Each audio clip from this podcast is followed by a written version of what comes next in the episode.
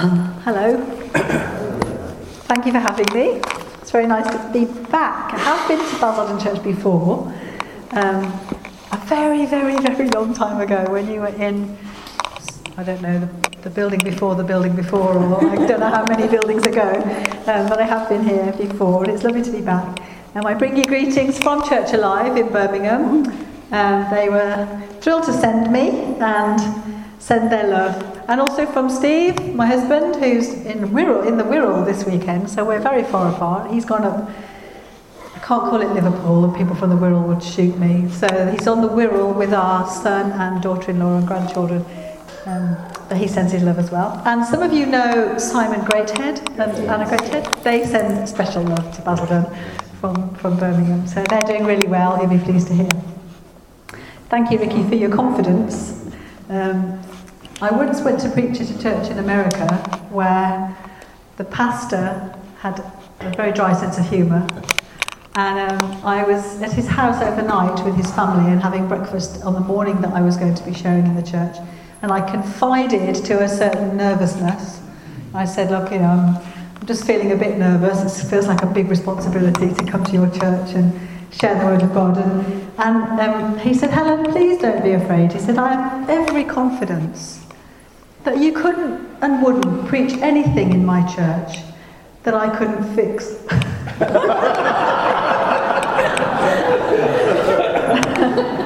so I took that as a challenge. And, um, thankfully, been, went back several times and I reminded him every time day, you're not going to be able to fix it. But anyway, no, I take, take the word of God rather more seriously than that. You'll be pleased to know. Do you want to open your Bibles with me to the Gospel of Mark, please, chapter 11?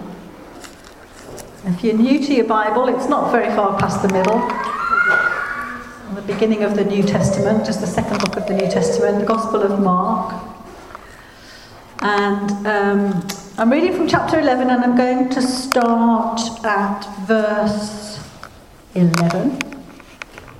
So, this is just after the event that we now call Palm Sunday, when Jesus rode into Jerusalem on a donkey and everyone spread palms and cloaks under the feet of the donkey and celebrated his arrival. So, that's the thing that's just happened when we're going to pick up the narrative now. So, it says this. Verse 11 He went into Jerusalem and into the temple. After looking round at everything, since it was already late, he went out to Bethany with the twelve. The next day, when they went out from Bethany, he was hungry. Seeing in the distance a fig tree with leaves, he went out to find if there was anything on it. When he came to it, he found nothing but leaves, for it was not the season for figs. He said to it, May no one ever eat your fruit again and his disciples heard it. They came to Jerusalem, and he went into the temple and began to throw out those buying and selling. He overturned the tables of the money changers and the chairs of those selling doves, and he would not permit anyone to carry goods through the temple. He was teaching them, Is it not written, My house will be called a house of prayer for all nations, but you've made it a den of thieves. The chief priests and the scribes heard it and started looking for a way to kill him, for they were afraid of him because the whole crowd was astonished by his teaching.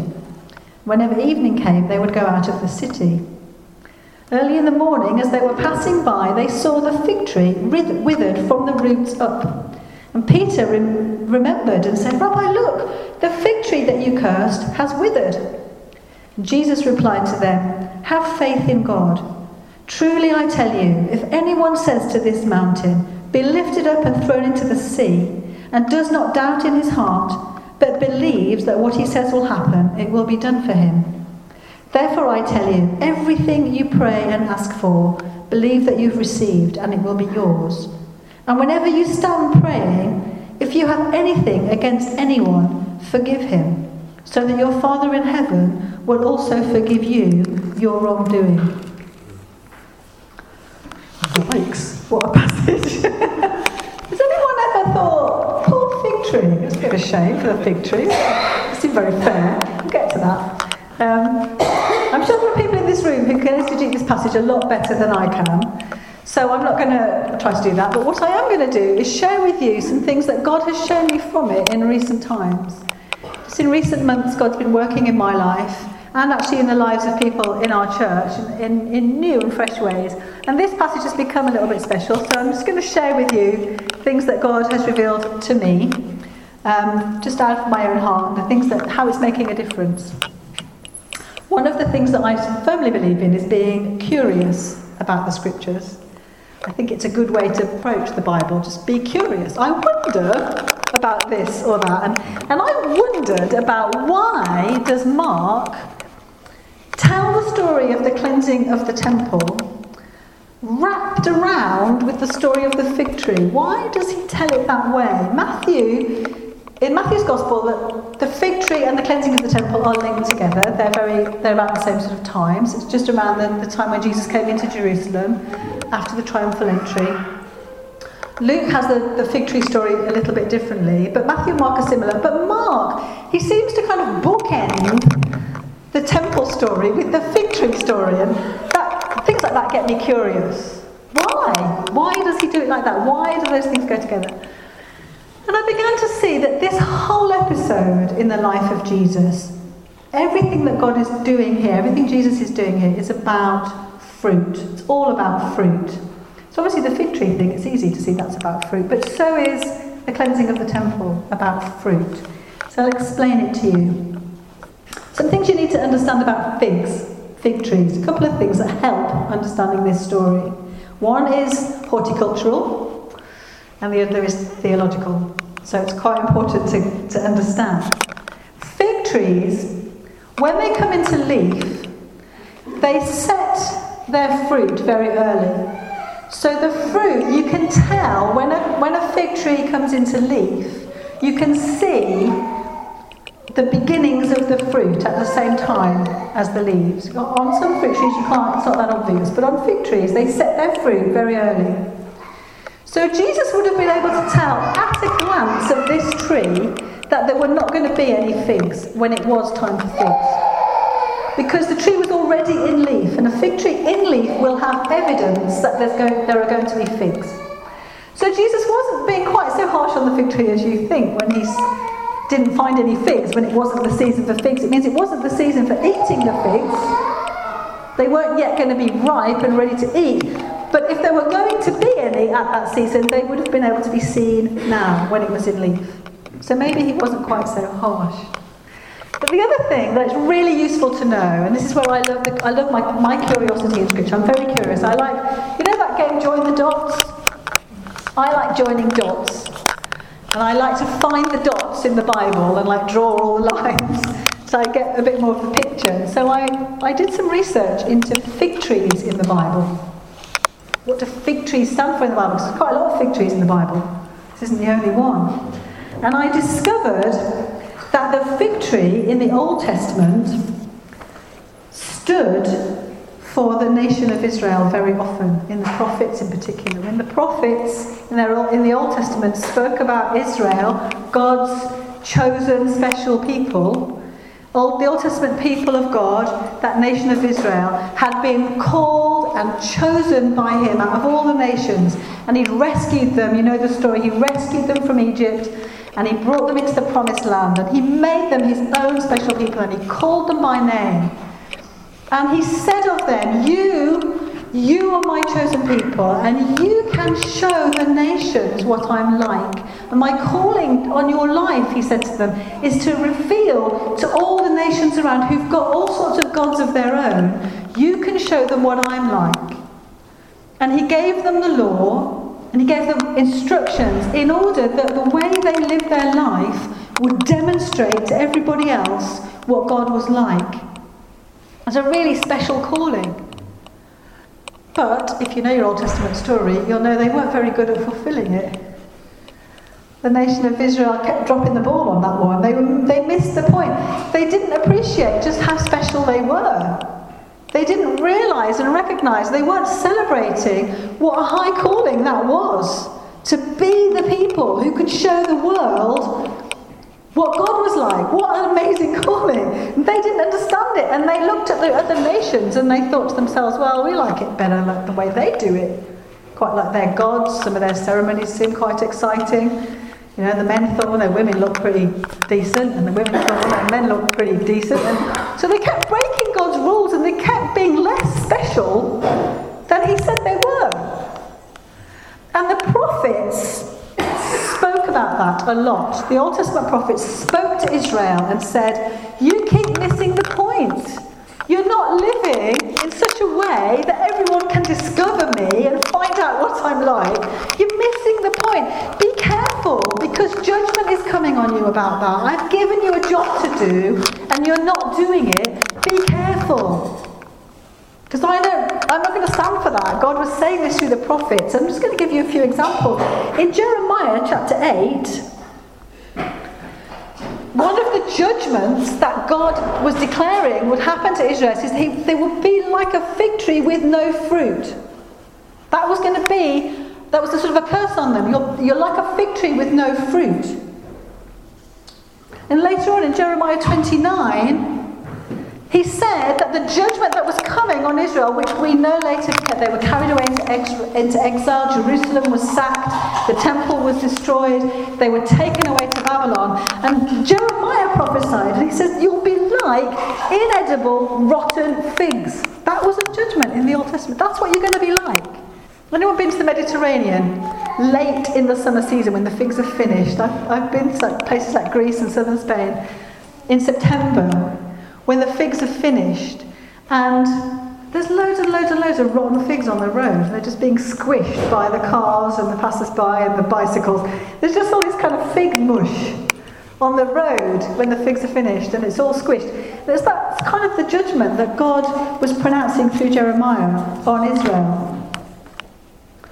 In Hosea, in his prophecy, God is sad and God is saying the beautiful fig tree and my glorious vine have gone over to other gods. He's sad because the people of Israel are not living the way he called them to live, and he likens them to figs. In Joel chapter 1, Joel is foreseeing the exile, he's predicting it, and he says, he sees it in his mind eye, and he says, The invading armies have the vine and have splintered my fig tree. Jesus is saying, God says, It's my fig tree, and it's just gone wrong. And in Micah, I love that in Micah chapter 7, God is sad. The prophet speaks with God's voice, and he's sad because there was no early figs, and it's just a lovely little thing because God says, which I crave. There was no early fig which I crave. Oh, I do love a fig, and there aren't any, and God is really sad. So that should help us to understand this passage. Jesus has come into Jerusalem and we know that with the verse we started with, the night before he went to cleanse the temple, he went and did a bit of recce. He went into Jerusalem and it says, and he had a look around. He looked at everything and then he went back to Bethany to spend the night. May have slept the night at Mary and Martha and Lazarus' house. They were his friends in Bethany. Perhaps that's where he was. But he'd had a bit of a recce the night before, so something was on his mind already when he saw that fig tree the next morning. And I think that the hearers at the time and the readers of Mark, when Mark wrote his gospel, I think those people would have known the prophet stories about the fig tree. They would have known. Jesus is unhappy with what's going on with his people.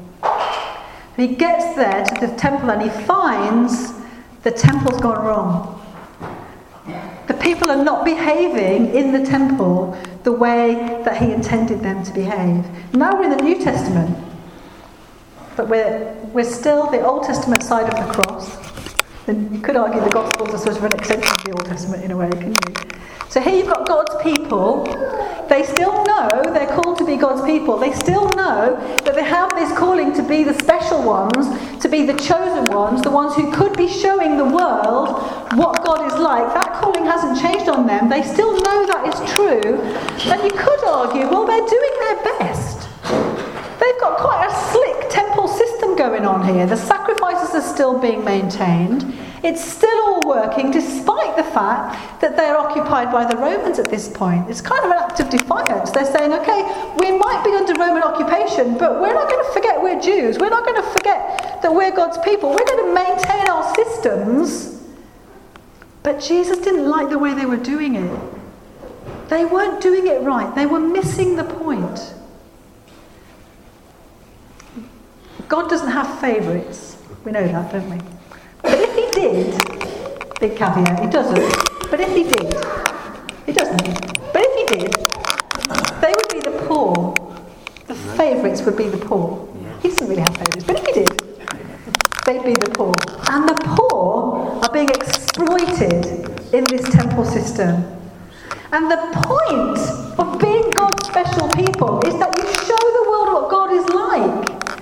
And what they were showing the world was an absolute travesty, nothing like what God is like. The, the poor, even among the Jews, were being exploited. He found in the outer court of the temple there was a trading floor, and people were basically exploiting the poor in order to maintain the sacrificial system. They were, various things were happening. They were selling animals to take to the sacrifice. But they were exploiting them in two ways. First of all, in order to buy those animals, you had to have temple money. So you had to bring your regular money to the money changers who would change it for you into temple money at a commission, no doubt. They were making money off the poor. You can't buy that dove with regular money. You've got to buy it with temple money. We'll change that for you. So they were exploiting them. And then they were selling them at inflated prices. And they, would, they wouldn't let anyone just bring your animals through. They would, you couldn't come with your dove and just walk through and make your sacrifice. You had to buy your dove on the way and you had to change your money to do it. They were just ripping them off. But the other significant thing that was going wrong, it wasn't just the Jewish poor that were being exploited. It was the whole principle of being a people who showed the nations what God is like. The outer court of the Gentiles was designated as a place where the Gentiles could come and pray and meet with God. When God designed the temple, he designed it in such a way that the outer court was accessible to people who were not the chosen people, the Jews. All the other nations could come in, but they couldn't get in because there was this marketplace going on and they couldn't access it. So, what they were showing to their surrounding occupying forces and all the other nations, what they were showing was our God is a God who doesn't really care about the poor at all, who, will happily have them exploited in order that he gets his sacrifices offered. And he doesn't actually care about the nations either, because you know what? You can't come in, you're not welcome. If you think you want to come here and find God, there isn't any room for you. No wonder Jesus was angry. They were not producing fruit. They were not being figs they were not doing what God had called them to do. And his judgment came upon them as a result. So, what he had done to the fig tree the day before, he pronounced against the Jews when he came and turned over the temple. And we know that in AD 70, Jerusalem was sacked again, the temple was destroyed again. And in other, in, elsewhere in the New Testament, God says, I'm going to, Jesus said, I will take the anointing away from you, if you like. I'm going to take this special calling away from you and I'm going to give it to people who will bear fruit, people who will produce sweet, ripe figs. I'm going to change the system now because you've let, you've let me down. God said that. They were so far off the mark. Isaiah 56 is the, is the bit that's quoted where it says, My house will be called a house of prayer for all nations, but you have made it a den of thieves. It was supposed to be a place where people could come and find God. So that's a kind of the depressing background to the I think we need to know that stuff though, don't we? If you've ever wondered what the heck is going on with the fig tree, that's what's going on with the fig tree. Jesus is not seeing his people demonstrating to the nations what he was like. They were giving a completely false impression of what he was like to the nations because they themselves had misunderstood what they were there for. And I think they probably thought they were okay.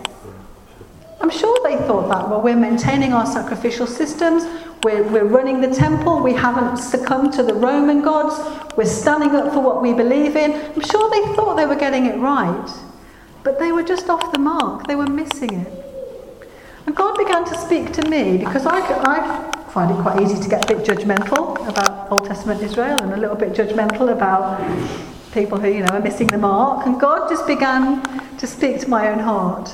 Am I bearing the fruit that He wants my life to bear? Because I and you, if you know Jesus, if you belong to Jesus, you are called and chosen and given the task of knowing God and loving God in such a way that you can show the nations what He's like. And your life and my life can be a testimony to what God is like. What if, just what if, I've forgotten what He's like? So I'm living my life with God and thinking it's okay, but actually I'm missing the mark. And God just began to touch on those things with me. We've been in a season in our church for just over a year where we've been learning the disciplines, if you like, of contemplation, a slowed down spiritual life. A life where we do less and spend more time just in the presence of God. it's very challenging. It's very, very challenging to do less. You're supposed to be doing, aren't you? You know, that's what you're supposed to be doing. But we've been learning to just quieten our souls and pay attention to the love of God in us and find out how does he love us? How does he relate to us? And then to benefit from that relationship because it's out of that that we can then demonstrate to people who don't know him what he's really like. When you know what it is to be truly loved by God, you've got something to offer to people who don't. When you know what it's like to have lived in the grace of God in the midst of your weakness and your failure, then you've got something to give to people who don't know that. But we can get so caught up with maintaining our systems of being Christians that we miss that point. Now, before you get scared, I'll just put in a caveat to this because we are the right side of the cross. We are the the Jesus ascension side of the cross, thankfully. And so, actually, we're not coming under a judgment that says, I'm taking your calling away from you if you get it wrong. That's not where we live. Romans 8 tells us, doesn't it? There is therefore now no condemnation for those who are in Christ, because the law of the Spirit of life has set us free from the law of sin and death. So we're safe, we're saved, and Romans 8 goes on at the end to say, nothing, nothing shall separate us from the love of God in Christ Jesus. But I still think that God is looking for fruit in us. Amen. He still wants in our lives a fruit that means we can be picked, if you like. We can be picked by the world and taste sweet, and they'll know what Jesus is like. So, just want to give you some examples of the ways in which I think we can just miss the mark, just be a little bit off. These are ways that have spoken to me personally. I'm guilty of all of them. so you can relax if you can get smug if you're like, oh, she's got that, I that. That's fine. You know, you can you can go there if you want. Or you can let the Holy Spirit soak in and give you an opportunity to reflect. So here's the first one that has come to my mind. I can be really, really busy doing stuff for God instead of just being with God and knowing Him. I can fill my life with meaningful, significant, important Christian activity, but never actually pause long enough to let Him into the depths of my soul, where I can really know Him and be known. Doesn't matter, it didn't matter for the Jews how slick their temple system was if they were missing the point. You know, I could go to loads of meetings, I could have lots of quiet times, I could serve really well, I could give really generously, I could at every Bible study, every prayer meeting. I could do the children's work, although I have to confess I never have. Um, I can preach, I can serve the tea and coffee, I can carry the chairs in and out, I can do all of that stuff and still be a really, really baby Christian who's not growing and who doesn't know how much God really, really loves me because I don't pause to find out that can happen. You can have been a Christian who's carried the chairs for 20 years, but never really let God just love you and change you at depth. And therefore, what you show to the world is being a Christian is all about carrying the chairs, it's all about the serving. I've got a friend in the church who she made a joke when she said, You know, I've realised you give your life to Jesus and then you spend the rest of it transporting salads. um, in our church, we'll be transporting cake. We eat a lot of cake in our church. But you know, we can do that. We can think that's what being a Christian is all about. It's all about the serving, the doing, the showing up, the being there, the praying all the time, the reading our Bible all the time. But what if Jesus just says, like he said to Martha, just come and sit. Just come and sit for a bit. I just want to love you. I want to love you so much that you start to really change the way you see yourself and the way you see me. So when you talk about me to people who don't know me, you've got it about how I feel. And you don't get that if you're really, really busy all the time. Even though they're really, really busy, I know it has to be done. But it's how do we put that focus in? We can sometimes think, well, I'm okay because I'm having my quiet times, I'm doing all my right stuff, I'm turning up. But God wants a relationship with us. Jesus said, eternal life is that they may know me. Know me, not just do stuff. 2019 has gone down as the year of the leg in my life. First of all, I had a melanoma discovered in my leg, a, a skin cancer lesion in my leg, so I had to have surgery on my right leg. So that was the first thing, and that meant that I had to sit and rest for a few weeks and not do a lot of moving around. I had a big scar on my leg. Getting better, and then I went on holiday and I fell off an inflatable unicorn in the swimming pool, as you do, and twisted my same leg, knee, twisted the ligament very badly on my knee had to have physiotherapy. And then that was just getting better when I fell in the shower and did some sort of groin injury. So then I was all at the same time. It was the year of the leg.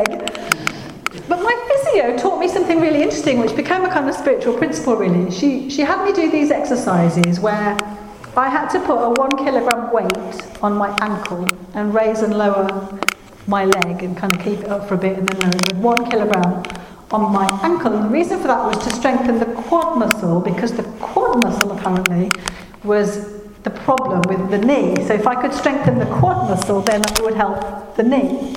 So I had to do this thing. And at first, I couldn't do it. You're joking. I can't lift a one kilogram. And she said, okay, I want you to try and do 10. So I'm like, I'm not very fit anyway. I think moving's a bit overrated. That's kind of my philosophy for life. And so there I was trying to do this. Anyway, I got up to 10. I could do 10. And I went back to my physio session. I was really excited. I said, I can do it, I can do it. Do I do 20 now? She said, no, no, no, no, no, you don't do 20 now. You put two kilograms on.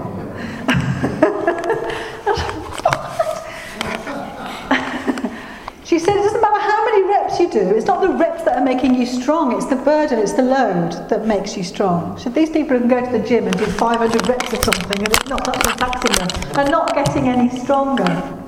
And for me, actually learning to stop all the doing and sit really quietly with the Lord and discover His love for me, that took a lot of effort. That took a lot of effort for me.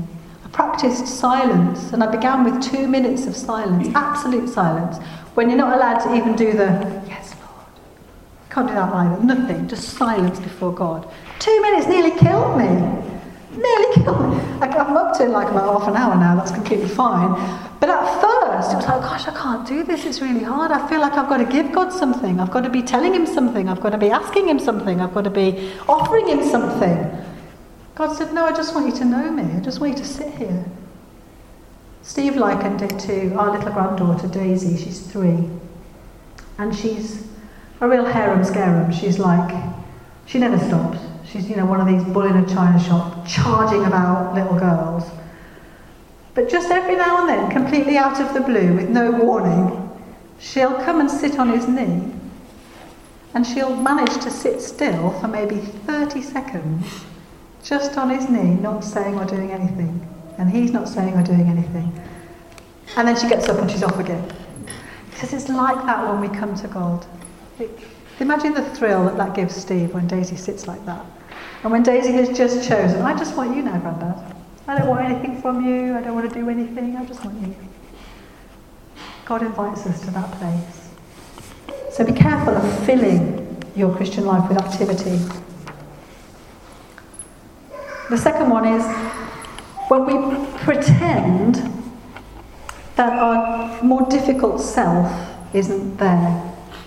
You know, the part of you that really hurts, or the part of you that's angry, or the part of you that's sad, the part of you that's scared, the part of you that has doubts. When we start to believe that those parts of ourselves are not acceptable to ourselves and not acceptable to God, we've missed the mark. And we won't bear a fruit that can be picked by the world because the world is full of fear and doubt and hurt and anger and sadness and pain. And if we can't go to God with all of that and honestly acknowledge it and be genuine about it, what have we got to offer if we can't find God in that? You know, we tell ourselves, don't we say, well, I'm fine, of course I'm fine. And we talk about faith as being the thing that, you know, we're more than conquerors and we're overcoming and it's all brilliant, you know, and I'm just going to trust Him anyway and we smile through. And even if someone says to you, how are you? And you know that deep down you may be having the worst possible time of it, but you no, I'm fine, God is good, God's faithful. Something's not right about that because God loves us as we are. Absolutely, we're his children. We're the apple of his eye. We're precious. Can you let God have your difficult self? This was a big challenge to me. If we can't let God have our difficult self, I think we've fallen into a legalism. We've fallen into a legalism that says we must be full of faith, full of confidence, full of hope, full of assurance all the time. Otherwise, somehow we're not acceptable to God. But the truth is, we're absolutely acceptable to Him. And we risk sending a message to the world that says God can't deal with that stuff. If I never talk about my hurts or my doubts or my fears or my sadness, if I never mention it, and I never mention it in the same sentence as God, what am I offering to the people whose whole life is full of that stuff? Who want to come and see if there's any fruit on the tree? What's God got to say to me in my brokenness? What's God got to say to me in my doubt? What's He got to say when I'm scared? Is any of that okay? Can I pray about that stuff? I work as a chaplain in um, general practice and, and I, I meet with people who are struggling with these things. And I'll say, Shall we pray? Can you talk to God about that? Oh, I don't know whether God wants to know how scared I am, or I don't even know if I believe today. I don't. I just don't even know if God's even there. And yeah, you can tell him that. Yeah, you can tell him that. God is a gracious God compassionate, slow to anger, rich in love. Let God love you. Something else we do is we put God in the church box and we jump in and out of that box. When we're in, we're at church or we're at life group or home group or we're, we're doing something for God or we're doing the, all the God stuff is in one box and the rest of our life we live in another box somewhere else. So that affects the way we make decisions, it affects the way we make our choices. Someone in our church a few years ago now, she said to me that she was thinking of having a relationship with this man who didn't know Jesus and and I said to her, Well what what does God say about that? And she said, Oh, I tend not to bother God with things like that. what do you bother God with? Well, you know, being at church and what hearing the sermon maybe, or yeah, it wasn't bothering God with the fundamental choices that were affecting her life. Now that's quite a big and obvious one, but what if you're more influenced by peer pressure or by your workplace culture or your family culture or by social media or the TV? What if those things are actually subtly influencing the way you make your choices and the way you live your life more than just asking God about it? What do you think, God? Let me be with you today. I've started to ask my, myself this question Who do I think I am when I walk into a room, any room? Who do I think is coming into that room? When I go to work and I walk across, I work in a GP surgery, if I walk through reception of the GP surgery, who do I think is walking across that room? Because if I just think it's just Helen, then I've missed the point. But if I think it's an ambassador of the kingdom of God who's walking through the hmm. room, I'm going to be different. That's why this bowl is here with the water. I was reading in a book an illustration like this, and it said, "What? How would your life be different? How would you be different if your life were as filled with God as this sponge is with water?" So, if someone bumps into you, what comes out? If you come under pressure, sorry, I'm making a mess. it's good I've got a sponge. I can And this has really challenged me. You know, there's times when God's in the box and I'm somewhere else. Maybe I'm watching a movie with people who don't know Jesus, or maybe I'm thinking about where, what job to get, or maybe I'm being cut up on the road by a driver who's not very gracious, and I'm, I'm just somewhere else. I've, and it's easy at church. You know, if, if church were a motorway and you cut me up, it'd be like, bless you, brother. God bless you, you need to be somewhere praying for you.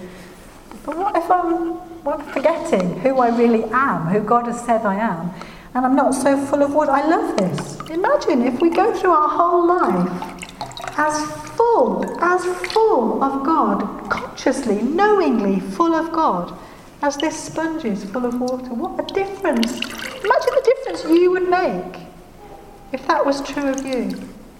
I'll mop it up later, I promise. it's a challenge to me because we can be missing the mark.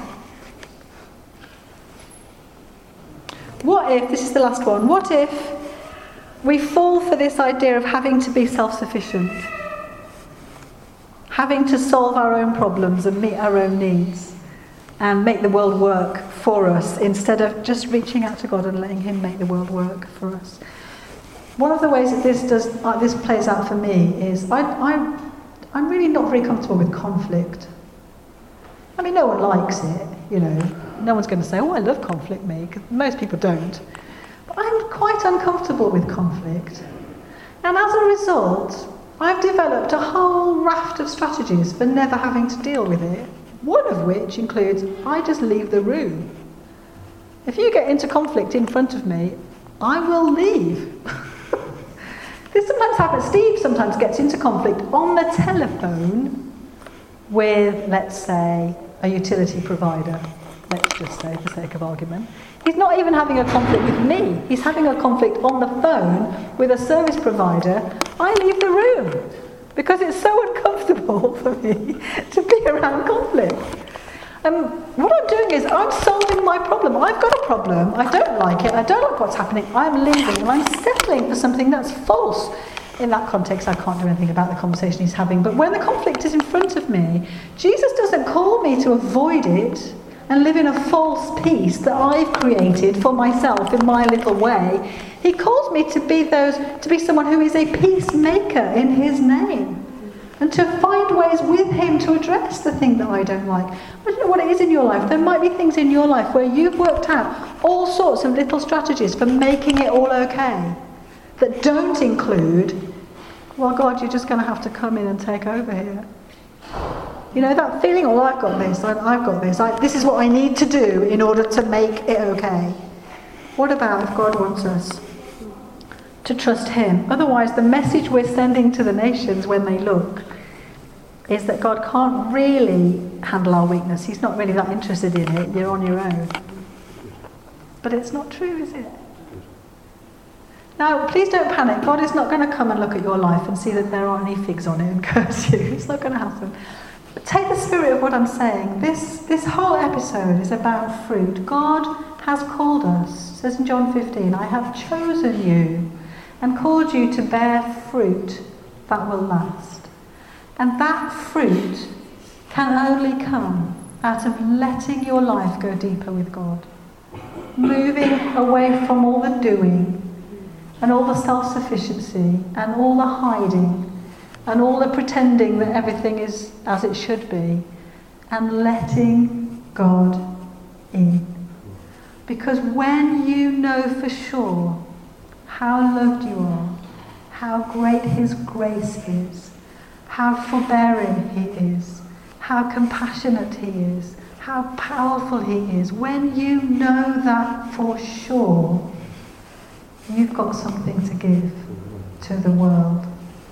And you can't get there with shortcuts through the doing. There aren't, there aren't any. Jesus is looking for fruit. That's why when they question him about the, the cursing fig tree, and he says, When you pray, forgive so that your Father will forgive you. He's saying, My kingdom is not about a slick temple system. My kingdom is about grace. My kingdom is about kindness. My kingdom is about forgiveness and hope.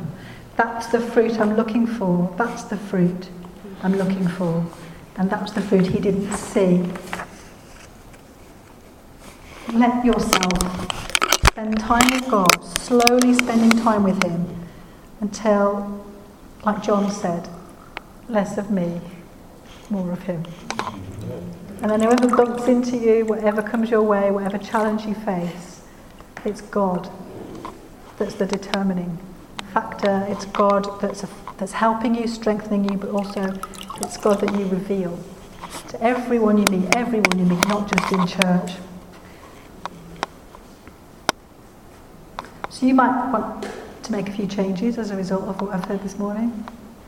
You might want to readjust where you spend your time, who you spend it with, things you watch on telly, what you do on social media, I don't know. You might want to set aside time just to draw alongside God and let Him love you. I like that, let Him love you. It's lovely to be loved by God.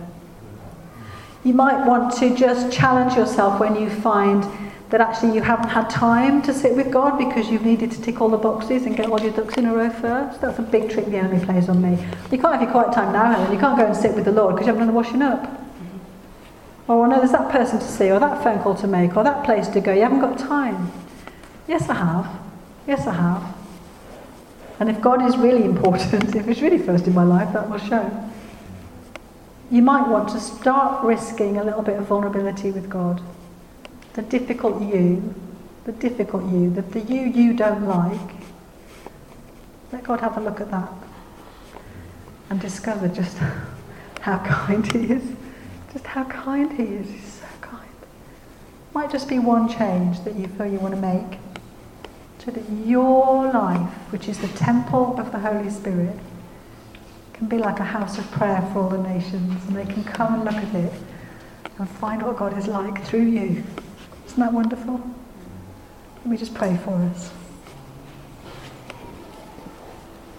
Heavenly Father, we thank you that we are saved by grace through faith. We thank you, God, that we belong to you, that we're your chosen special people. Lord, we don't want to miss the mark. We want to be fruitful people who demonstrate to the world around us what you're like. Lord, we want to be people where those who know us can experience you in us. Therefore, Father, I just pray that you will help us as your people to really know you well. Help us as your people to trust you deeply with our deepest selves, to really have first hand experience of your grace, your favour, your love, your mercy, your compassion. God, I pray that you teach us how to come to you in ways that we can be so filled with you, like that sponge with water, that nothing but you comes out. Forgive us, Lord, when we distract ourselves in the name of all sorts of good things from ever risking ourselves into your hands. Help, help us, Lord, to make whatever adjustment you want us to make. In Jesus' name. Amen.